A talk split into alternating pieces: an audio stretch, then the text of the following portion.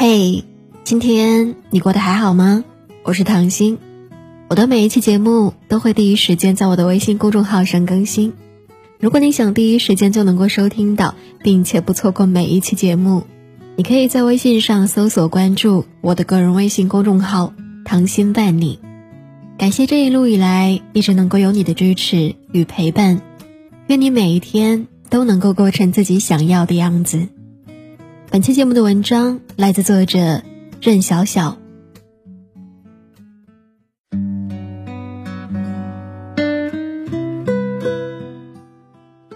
你有想过九十一岁的时候自己会是什么样，又在做一些什么吗？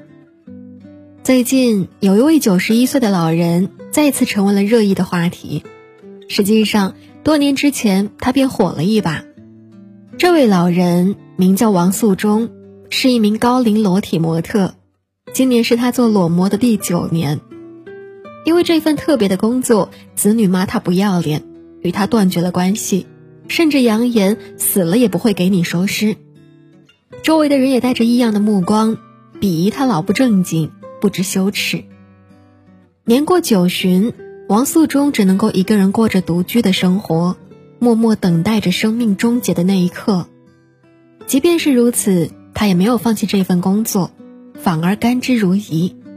他说：“我是光荣的，我幸福着嘞。”这背后却道尽了一位老人一生的悲情与洒脱。王素忠是四川成都人，有一个响当当的名号——成都最老裸模。成为裸模这件事情，实际上是他人生众多意外中最让他平静和坦然的一个。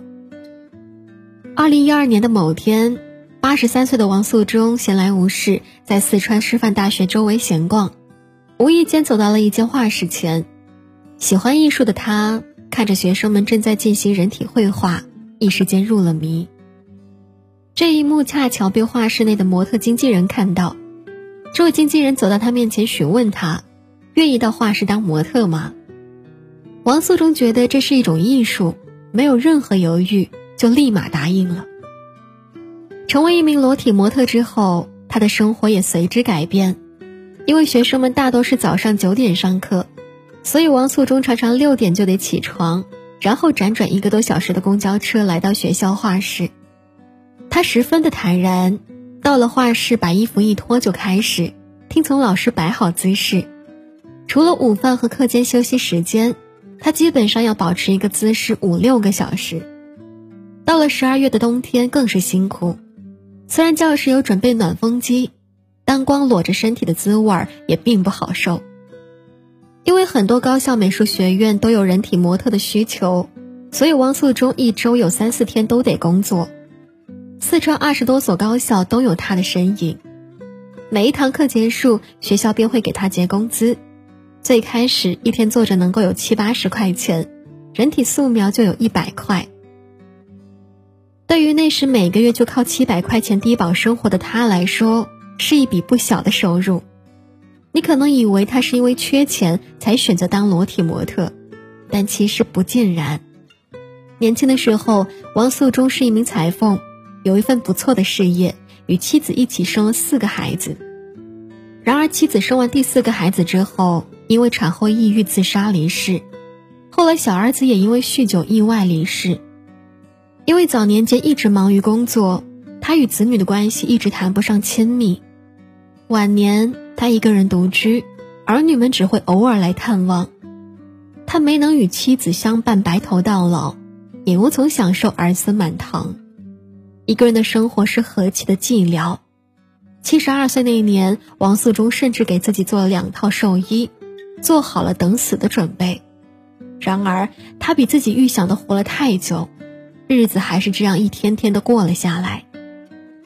儿女们表面的和平和已经微弱的来往，终于在他成为裸体模特之后更加不复存在。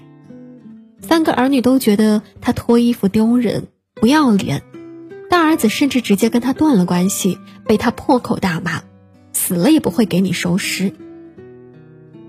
两个女儿也几乎断绝了和他的来往，可是他却固执的坚持着。我是光荣的，我不欠哪一个，我不跟着哪一个借，我不去骗人家。对他而言，他喜欢当模特，是因为在这里有人跟他说话，他感觉自己是被需要的。曾经的他总是一个人，屋子里连一个说话的人都没有，看着电视，没几分钟便能坐着睡着。他说：“一个人看电视恼火的很，没人陪我说话。”直到当了模特，他的生活才有了规律，甚至慢慢的有了盼头。日子相处久了，学生们跟他的关系都很好，不但会帮他打热水，还会给他订盒饭、带特产。那种被需要、被照顾的感觉，王素忠已经很久都没有体会过了。下课了，他就逛逛菜市场，给自己做一顿晚饭；没有课的日子，他就去人民公园唱唱歌，那里人多又热闹。精神有了寄托，才不会想东想西。才有了继续生活下去的勇气。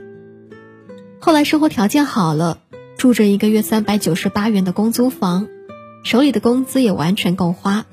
王素忠仍然做着模特，不过是因为他惧怕孤独。这份孤独其实是太多空巢老人难以言说的痛，但不同的是，大多数老人都没有王思中的这份看透和洒脱。我们常言。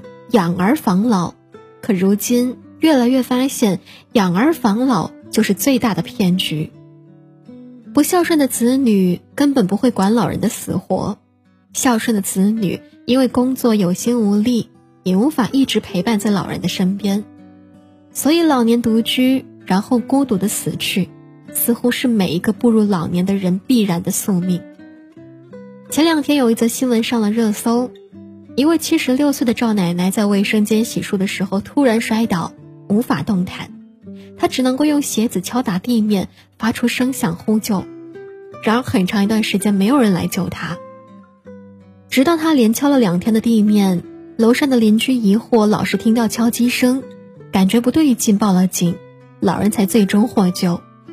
这是幸运的，然而不幸的也有很多。仍记得几年前一位八十一岁南京独居老人的遗书。老人一人独居，病痛缠身，中秋节这个团圆佳节依旧孤身一人。他预感自己的生命要到了尽头，于是手写下了一份遗书：“小青，我于昨晚农历八月十五走了，走时心如止水。”他以为第二天就会有人发现自己的离世。然而，当他的遗体真正被发现的时候，已经是两个月后的寒冬。这样的新闻不在少数，除了身上的病痛，精神上的孤独更让人无措。看过一档调解节目，一位八十多岁的老人执意要跟一个相识没多久、五十多岁的女人结婚，儿子和女儿纷纷不同意，觉得对方就是来分房产、骗父亲钱的。可是这位老人却很坚持，仿佛被灌了迷魂汤。不过是因为那个女人愿意跟他说话，在他的身上，老人感受到了被照顾、被需要，而这其实就是大多数老人所渴求的。父母子女一场，是几世修来的缘分。作为子女的我们，有能力就多陪一陪父母吧，毕竟下一辈子，无论爱与不爱。都不会再相见了。或许终有一天，我们也老了，也有不再被需要的时候。在繁华散尽，一个人走向归程的时候，希望你我也能够像王素忠老人一样，有勇气和能力。老人都希望子女孝顺，他不孝顺算了。我有我的理想，我有我的生活。学会消解自己的情绪。不在意他人的眼光，找到自己的精神支柱，去过自己想要的生活吧。愿你老有所依，拥有属于自己的幸福和快乐。